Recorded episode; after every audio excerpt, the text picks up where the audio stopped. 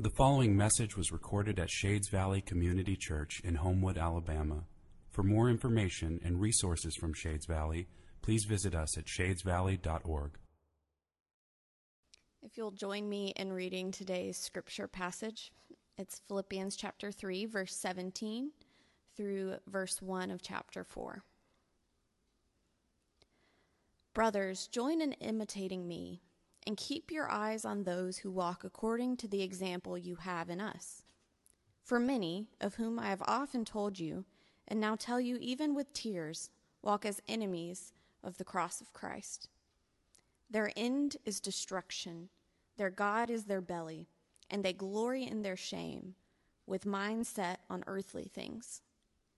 But our citizenship is in heaven, and from it we await a Savior the Lord Jesus Christ, who will transform our lowly body to be like his glorious body by the power that enables him even to subject all things to himself. Therefore, my brothers and sisters, whom I love and long for, my joy and crown, stand firm thus in the Lord, my beloved. This is the word of the Lord invite you to open your Bibles to Philippians chapter 3. Shades, this, uh, this is a very personal message for me this morning. My, uh, my heart has been so heavy for you this week. I, I've, I've heard many amazing stories of of the ways you are loving and serving one another, and that's been incredible. But I've, I've also heard of the difficulties that so many of you are facing and, and going through. And in the, in the midst of times like these, I long, my heart longs so much to be with you all, to encourage you, and to encourage your, your faith. And yet the situation demands distance. I, I've been burdened for you, especially for your faith. Because I don't want your faith to be shaken by anything that is happening in these days. I, I want you to be empowered to press on. That's what we've been talking about throughout the entire Lenten season, right? Pressing on towards full and final joy in Jesus. As as all around your soul gives way, I, I, want Christ to be all of your hope and stay. I want Him to be the solid rock on which you stand firm. I, I want for you what Paul wants for the Philippians in chapter 4 and verse 1. All week long, my heart has been resonating with Paul's words right here. He says, Therefore, my brothers and sisters, whom I love and long for, my joy and my crown, stand firm. Stand firm thus in the Lord, my beloved. Like, do you hear Paul's love pouring out onto the page right here? It's, it's pouring out because the Philippians are his family in Christ. He calls them my brothers and sisters. It's, it's something he normally calls other Christians, but right here he emphasizes it even more. He says, My, my brothers, you're my brothers, you're my sisters. You're his family in Christ. At the end of the verse, he calls them my beloved. They're family in Christ, and so they stir up his feelings in Christ. He says he loves them. He longs for them. He wants to be with them because he wants the Philippians to share his future with Christ. I know that because he calls them my joy and crown. The Philippians are Paul's joy. We talked about that when we were back at the very beginning of chapter 2 and verse 2, where he, he tells the Philippians that they can complete his joy, fill it up to the max if they will find their joy in Jesus. Them finding their joy in Jesus, Paul says, makes his joy even greater. They are his joy. And then later in chapter 2, in verses 16 to 17, we saw him say that he is ready to give his very life, to lay down his life and die if it means that the Philippians will hold fast to joy in Jesus all the way to the end. He says right there in 2 16 and 17 that that will mean he did not run his race in vain. No, he will get to the end of that race, and the Philippians will be like a victor's crown placed upon his head. Stephanos It's the Greek word, not diadem. Diadem is a Greek word for a crown like a king wears. Stephanos describes a, a wreath of leaves given to a runner who wins a race. When Paul calls the Philippians his joy and crown, he's not merely describing how he feels about them in the present he's declaring his longing for their future. That they will stand firm in their faith, that they will finish the race with full, forever joy in Jesus. That will complete his joy.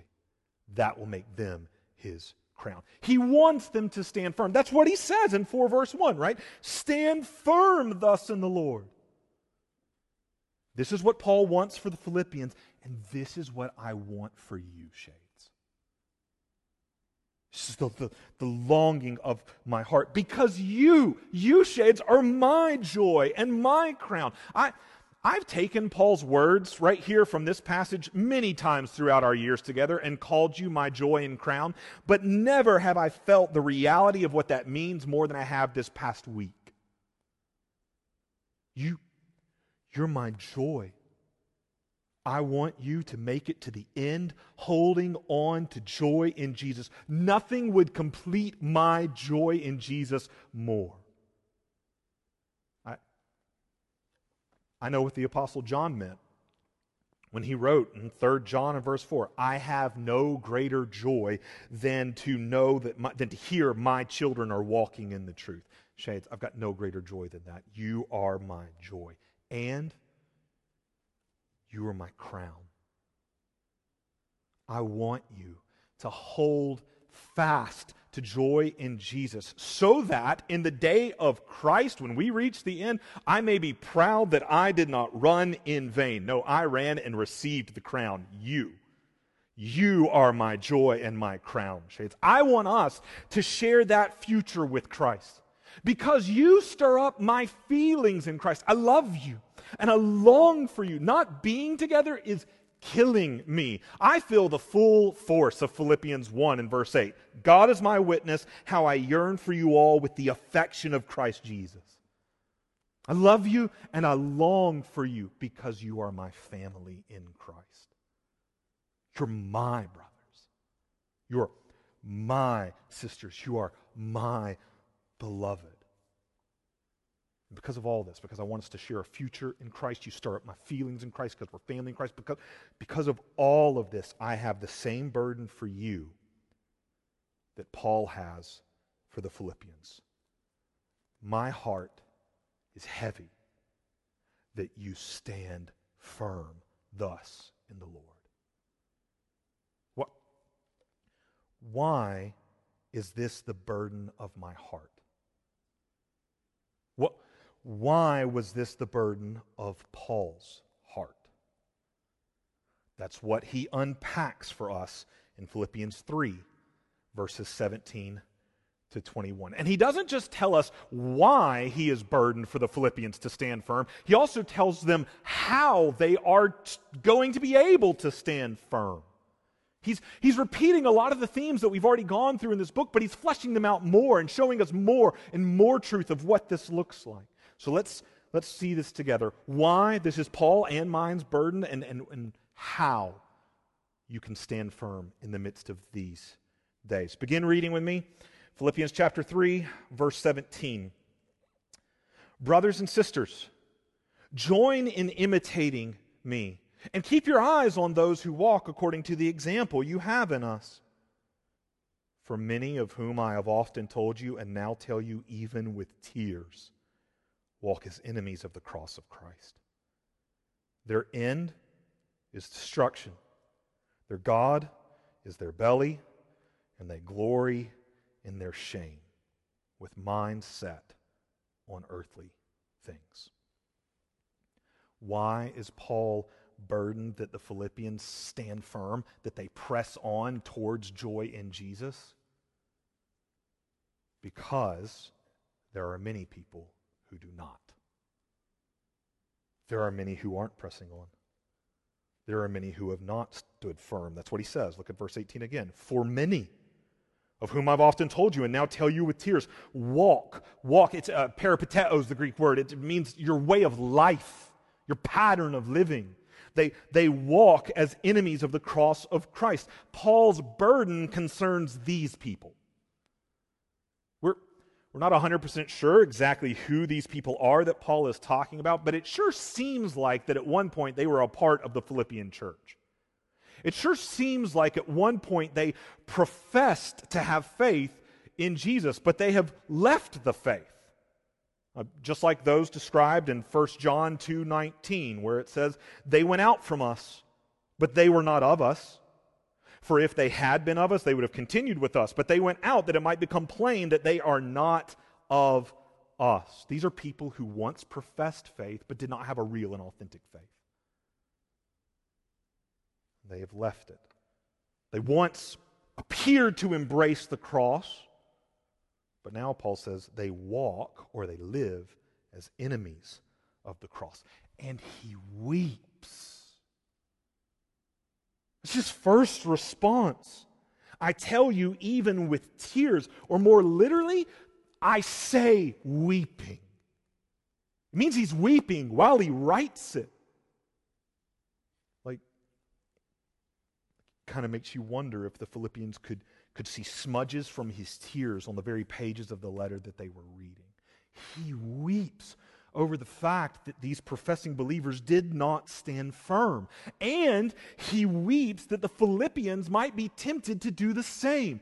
He is burdened that they might set their eyes on people who do not press on and they might follow in their footsteps. I know that's his burden because if you go back to verse 17, he encourages them to set their eyes on a different kind of people, on people who do stand firm, on people who do press on. We're going to get there. We're going to talk about that in a second. But he wants them to do that because he's concerned, he's burdened that they might set their eyes on people, set their eyes, set their mind, their focus in order to follow. He's concerned they might set their eyes on people who do not press on and follow in their footsteps. When, uh, when I was learning how to drive a motorcycle, it, uh, it took a minute to learn how to turn correctly at higher speeds. It's, it's counterintuitive. You know this if you've ever driven a bike because it, it almost feels like you're turning the handlebars in the wrong direction. If you want to go left, this is my left. If you want to go left, it almost feels like you're turning the handlebars to the, to the right. while I was going through that process, I, I had a friend who gave me the simplest, most intuitive, and helpful tip. He said, Jonathan, just look where you want to go. If you want to go left, look left. Look where you want to go. Set your eyes on your destination, and the rest will follow. I don't know exactly how, but it worked. And Paul knows that this works in life too. We look where we want to go. And wherever we set our eyes, our lives naturally follow. And he's burdened that the Philippians might set their eyes on those who walk as enemies of the cross, on those who have not stood firm. And, Shades, I have this burden for you. I have this burden for you because over the past year, there have been a number of celebrity Christian leaders who have very publicly not stood firm, not pressed on, very publicly left the faith. Not only that, but many of them ridicule the faith that they once held. Paul doesn't mince words, they are enemies of the cross. And this should make us weep. This should be our first response. Anytime someone leaves the faith, Anytime someone leaves the faith and hurls insults at the church, our response should not be to hurl insults back, but to weep. Shades, my first response to all of this is to weep. But my second response also lines up with Paul's second response. I weep, but then I warn. Don't set your eyes on these people who have left and not stood firm. Don't make them your model. Don't let them mark out the path for you to follow. This is, this is one of the dangers of celebrity Christian culture. We, we set our eyes on these people that we don't even really know, and we end up building our faith upon them so that when they fall, so does our faith. When they leave Jesus, we find out who we're really following them or Jesus. Shades, don't set your eyes on people who don't stand firm, celebrity or otherwise. I mean, we can quit talking about celebrities for a moment. We all know people personally who, who used to claim to believe in Christ, who now mock or deride the, the faith. That's, that's not new. None of this is new. I mean, Paul is addressing it right here. Paul faced this as well. And he didn't just face it with this generic group in Philippi, he faced it on a very personal level. Go read 2 Timothy 4 and verse 10, where he speaks of a close friend of his named Demas. Demas, who he names in several of his letters as being a co worker in the gospel. And in 2 Timothy 4 and verse 10, he says, Demas, in love with this present world, has deserted me. This is not new. Paul knew people who claimed to cling to Christ who no longer do. And I am burdened, this burden, Paul, and I'm burdened like Paul, that we are in a moment where you will be particularly, particularly tempted to set your eyes on these people and to listen to their voices. I think Paul had this burden because of the moment the Philippians found themselves in. The Philippian church, we've said this many times, they were experiencing opposition from outside the church. They were experiencing affliction within it. In other words, they were going through a time of suffering. And I think he was burdened that such suffering might cause them to set their eyes on those who'd left the faith. And suffering might make them listen to those voices that were saying, Jesus isn't really all that great. See how you're suffering. And shades, I'm burdened that in this moment, when some of you are losing your jobs and your income, in this moment when, when some of you are struggling with, with mental health because of isolation, I'm burdened in this moment when things look and feel so uncertain, when, when you are surrounded by health concerns and by panic, I am burdened that you might set your eyes on people in your life who would say, See, Jesus isn't all that great. Where's Jesus right now? Why isn't he preventing this from happening? Why would he let you lose your job? Why would he let you lose your health? Why would he let you lose family members? Where is your Christ in all that his cross supposedly achieved? I, I am burdened, along with Paul, that you would set your eyes on people who do not stand firm. Shades, there is only one place that path ends. Look at verse 19. Their end is destruction. That's it. It leads nowhere else. It can't. It, it, there's, there's no other else for it, no other place for it to lead. If you turn away from the God who is life in and of himself, who gave life, who sustains life, who saves you to give you eternal life, you turn away from him, there's nowhere else to go but towards death. Nowhere else to go but towards destruction. To separate yourself from him now and forever leads nowhere else. Their end is destruction. This is the direction in which Paul says they are walking. They walk, they live as enemies of the cross, and that walk leads to destruction. Why would anyone walk in the direction of destruction? Paul explains precisely why they do it. Keep reading in verse 19. Their end is destruction.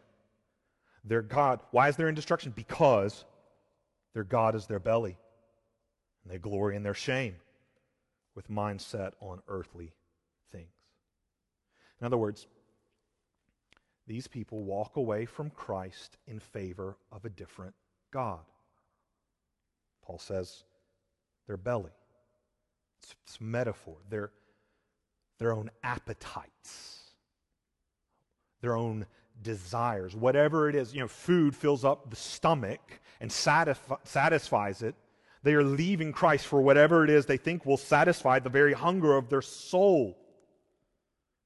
They leave him to go after whatever they, they think in this world can bring them joy. That's what Paul goes on to say. Their God is their belly, and so what do they do? They set their mind on earthly things that they think will satisfy money, sex, relationships, career, work, kids, family, whatever it is, fill in the blank. None of these things are bad in and of themselves. They're all good and great gifts from God to be enjoyed in right relation to God. But they become deadly and dangerous and damning when we make them an end in and of themselves. None of these things serve as a good replacement for God as if our joy and satisfaction could be found in them. These people are leaving, turning aside, because they have different desires, appetites that they think can be satisfied by earthly things. Jesus spoke about people like this in Matthew chapter 13. Verse 7, remember he told a parable about a sower and some seeds, and he spoke about some seeds that fell among thorny soil, sprouted, Looked like these people were Christians, believers, like they'd received the seed, the word of the gospel. Thorns choked it out, which Jesus says are the cares and concerns and desires of this world. This is what happened to Demas, right? That we mentioned just a minute ago. Demas, in love with this present world, deserted Paul. These people, they set their minds, they set their eyes on earthly things. Because, Paul tells us, they're under the illusion that they will find joy in the glory of all these things. But that glory, he says, will turn out to be their shame. They glory in their shame. Why are these people walking towards destruction? Towards shame? Because right now, to them, it looks like glory. It looks like the thing that will satisfy their God, their belly, the hunger of their soul. It doesn't look like destruction right now. It doesn't look like perishing right now. It looks like a prize. Career, success, money, relationships, family, sex, whatever. It looks like a prize. They have set their eyes to them from their perspective on a prize. And Paul is burdened that if the Philippians set their eyes on these people, they will be tempted to set their eyes on the things that these people prize earthly things that can never truly satisfy. Indeed, their end is destruction. But the present distorts them to make them look like a prize. It's, it's like a mousetrap. My, uh, my brother, is currently trying to catch a mouse in his house. He's failing miserably at it, and it is giving me much joy. It's quite humorous. It's frustrating him. But he's setting one of those mouse traps, you know, the kind that you put peanut butter on. A, a mouse trap is designed to distort the present reality and make it look like a prize. And a mouse is God, is his belly. And he sees peanut butter on that trap like gobs of glory. But it will turn out to be his shame and it will end in destruction. Paul says, Philippi, don't fall for the trap. Shades, don't, don't fall for the trap. In, in this moment, don't buy the lie that Jesus doesn't satisfy, something else does.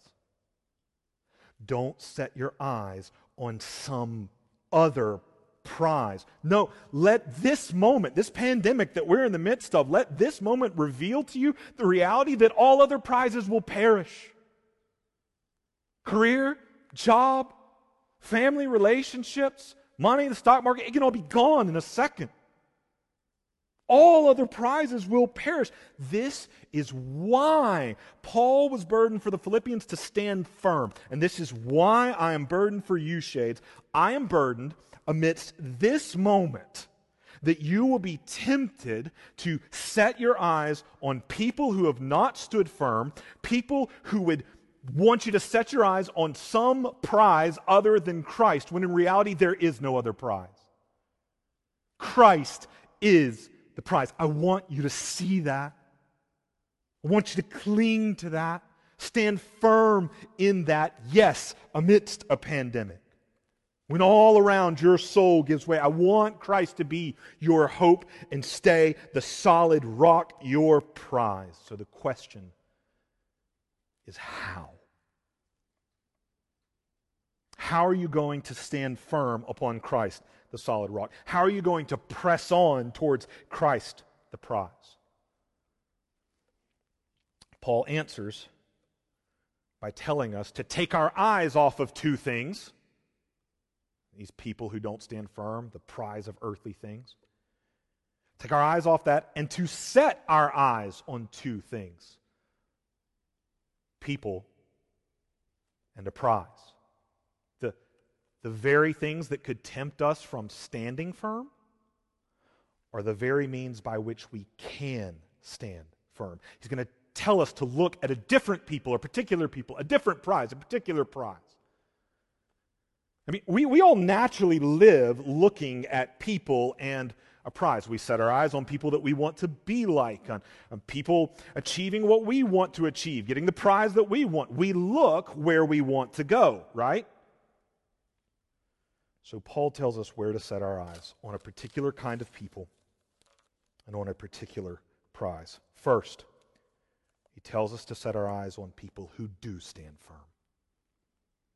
Set your eyes on people who do stand firm. Look back up at the very first verse of our passage. This is how he opened our passage. Look at verse 17. Brothers and sisters, join in imitating me and keep your eyes, your gaze, set it. Keep your eyes on those who walk, who live, who this is the pattern of their life. Keep your eyes on those who walk according to the example you have in us. Not on those who walk as enemies of the cross, but on those who have embraced the cross. This is where Paul starts. Set your eyes on people who stand firm because there are those who do not stand firm. And they're going to want to point you to a different prize. And he will end by telling us the prize to which we should be pointed. That's the logic of this passage. Set your eyes on these kind of people because you're going to be tempted by these who will point to this prize, but this is your ultimate prize. That's the flow. And he begins here. Set your eyes on people who stand firm. And Paul gets really specific about what he means. Uh, who are these people? First, he points to himself. Brothers and sisters, join in imitating me. Now, some may want to accuse Paul of lacking just a little bit of humility here, but we know better. We've, we've seen this man's life. He lives to point people to the surpassing worth of Christ. He gives his life away for that. He, his entire life's goal is to point the church towards the surpassing worth of Christ. Now, he's not perfect. He's honest about that. We just spent a couple of weeks talking about how he's honest about that he also has to press on towards joy in Jesus. And that is the precise pattern of his life. This is how he walks.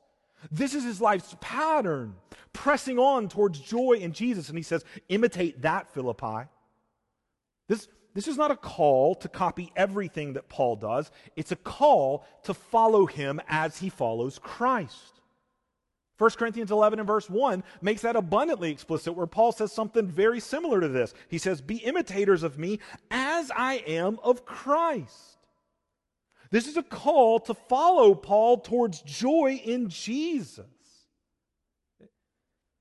And he doesn't just call us to follow just him, now, Paul goes on to say, look back at the verse. He says, And keep your eyes on those who walk according to the example you have in us. Paul doesn't just say, Look at me. He says, No, look also at those who are in your midst.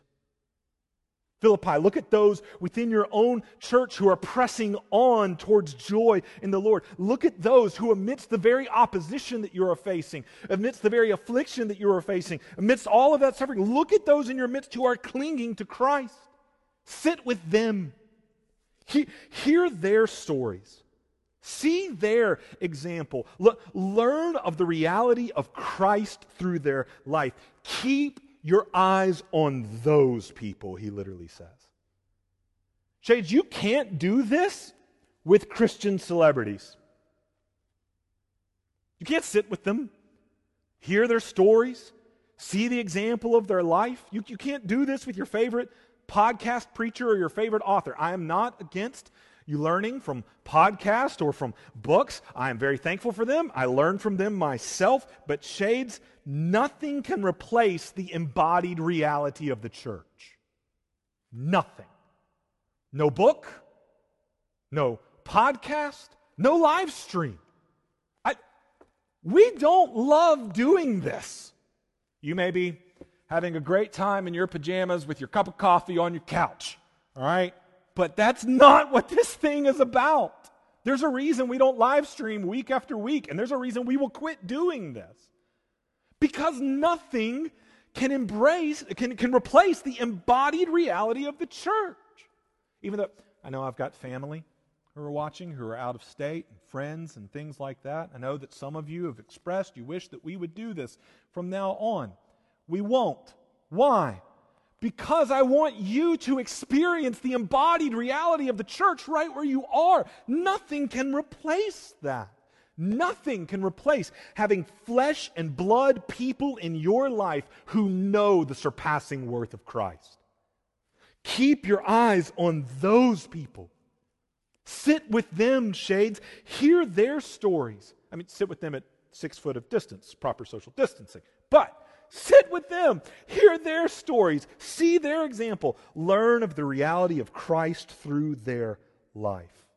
I'm not telling you to look for people who are perfect. No one is, not even Paul. Look for people whose pattern of life is a pursuit of Jesus, a pressing on towards joy in Jesus, a standing firm. Look for people who walk this way, live this way. When uh, when I want to know how you keep joy in Jesus through the death of a spouse, I set my eyes on Sharon Ponder. I set my eyes on Virginia Crittenden, on Sally Levine. When, when I want to know how to stand firm in Jesus through the hard days of marriage and parenting, I call up Grace and AJ Wonsky and I say, Help. I go and I sit and I talk with Jeff and Park Stallcup and ask for their advice and have them pray over me and my wife. When, when I'm left wondering, how can I face a health crisis and even stare down death and still hold fast to join Jesus? I want to sit at the feet of Lisa and Matt Theus.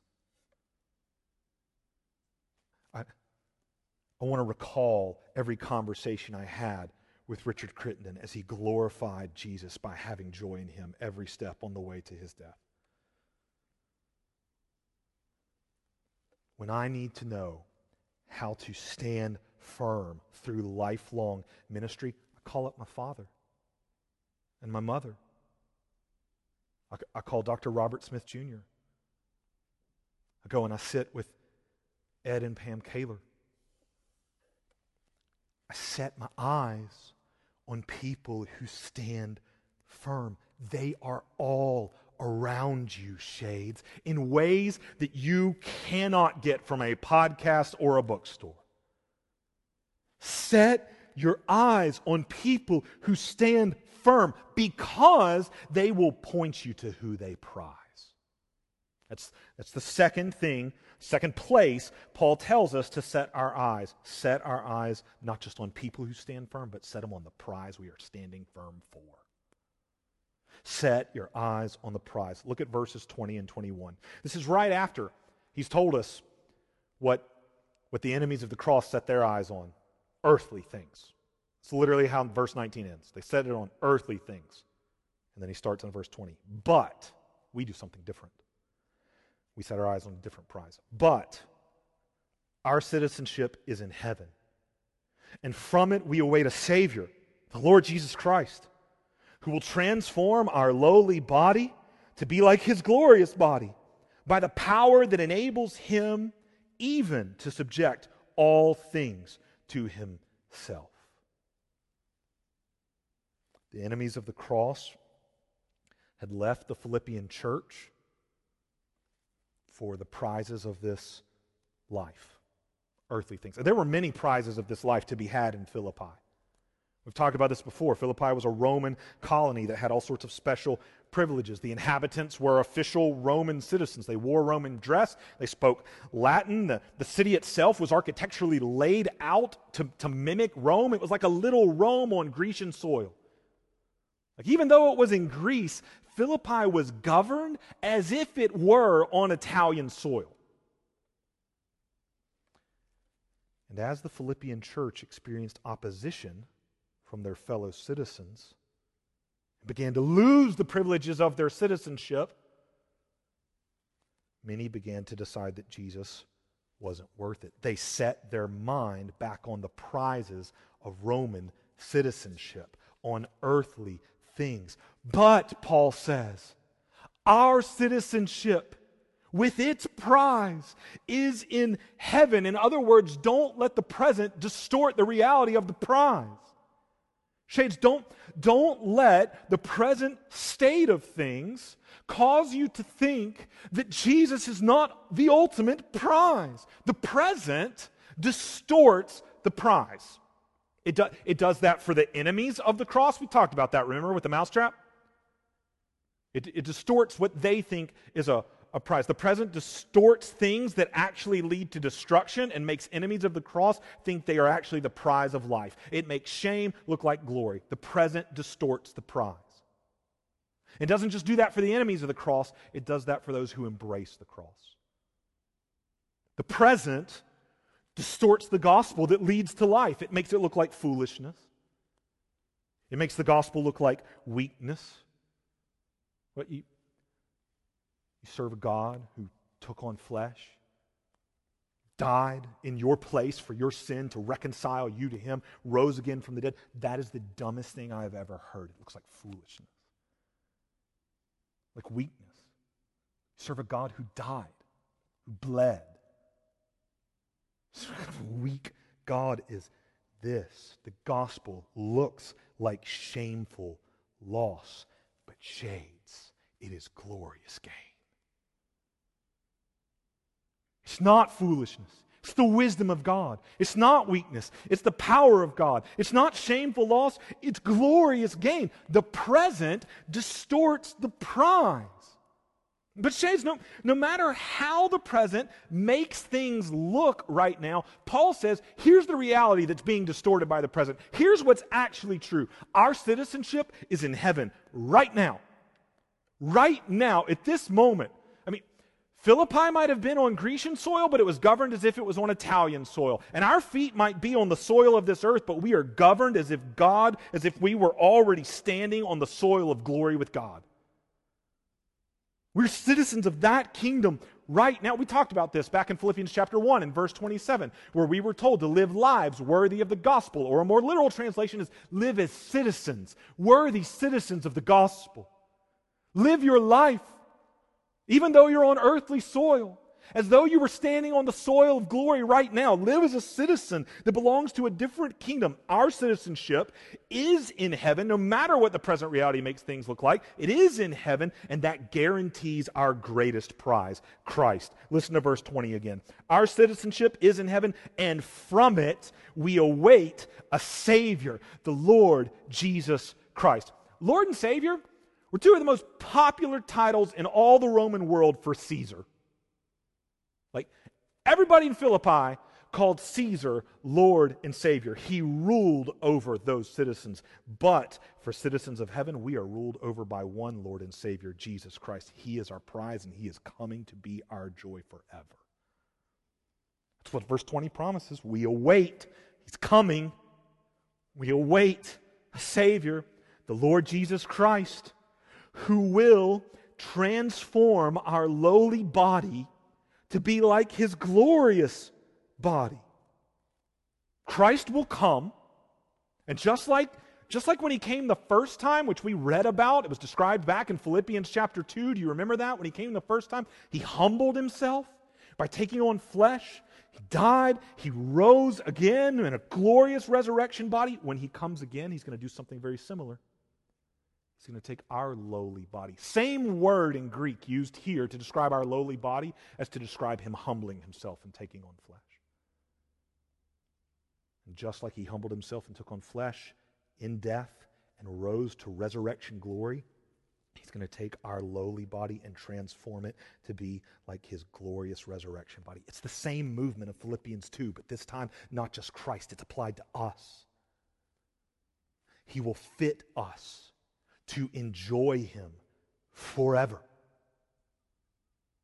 He, he will make it possible for this body to experience full, forever joy in Him. Not only that, not only will He fit us to enjoy Him forever, but He will fit the world to be a place of enjoyment forever. Verse 21 says, He will transform our bodies by the power that enables Him even to subject all things to Himself.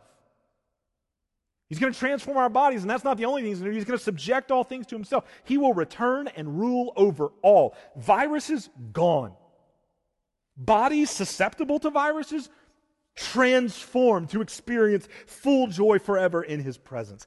Shades Valley, citizens of heaven, set your eyes on this prize. I know that the present reality makes it hard to see. Just like the Friday of Jesus' crucifixion made it nearly impossible to believe that Sunday's resurrection was coming.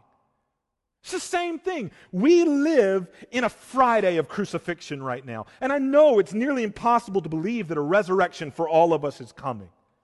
Paul says that. He says that right here in Philippians 3 that we live right now with our lives being conformed to the cross, to the crucifixion of Christ. We live in a crucifixion type world. He says that in verse 10 that we live becoming like Christ in his death. Like, it's the Greek word sumorphos. Hear the word morph in there? Transform, conform. Sumorphos, same form.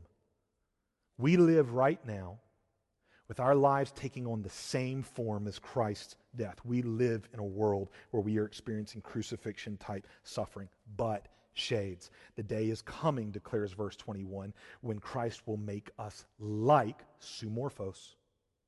Same word.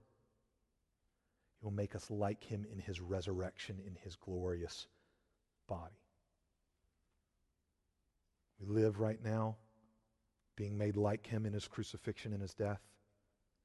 But the day is coming when he will return and we will be made like him in his resurrection. Shades, set your eyes on this prize. We get Christ forever. Jesus will be our full and forever joy. Therefore, my brothers and my sisters, whom I love and I long for, my joy and my crown. Stand firm thus, like this. Setting your eyes on people who stand firm, setting your eyes on the prize they point you to, Christ, full joy in Him forever. Stand firm thus in the Lord, my beloved. This is how you stand firm. Shades. You are my family in Christ, my brothers and sisters. And this week, my feelings in Christ have been stirred for you. I, I, love you and I long for you. And I want nothing more than to share our future with Christ. For you, Shades Valley Community Church, are my joy and my crown. Set your eyes on people who point you to the prize of Christ stand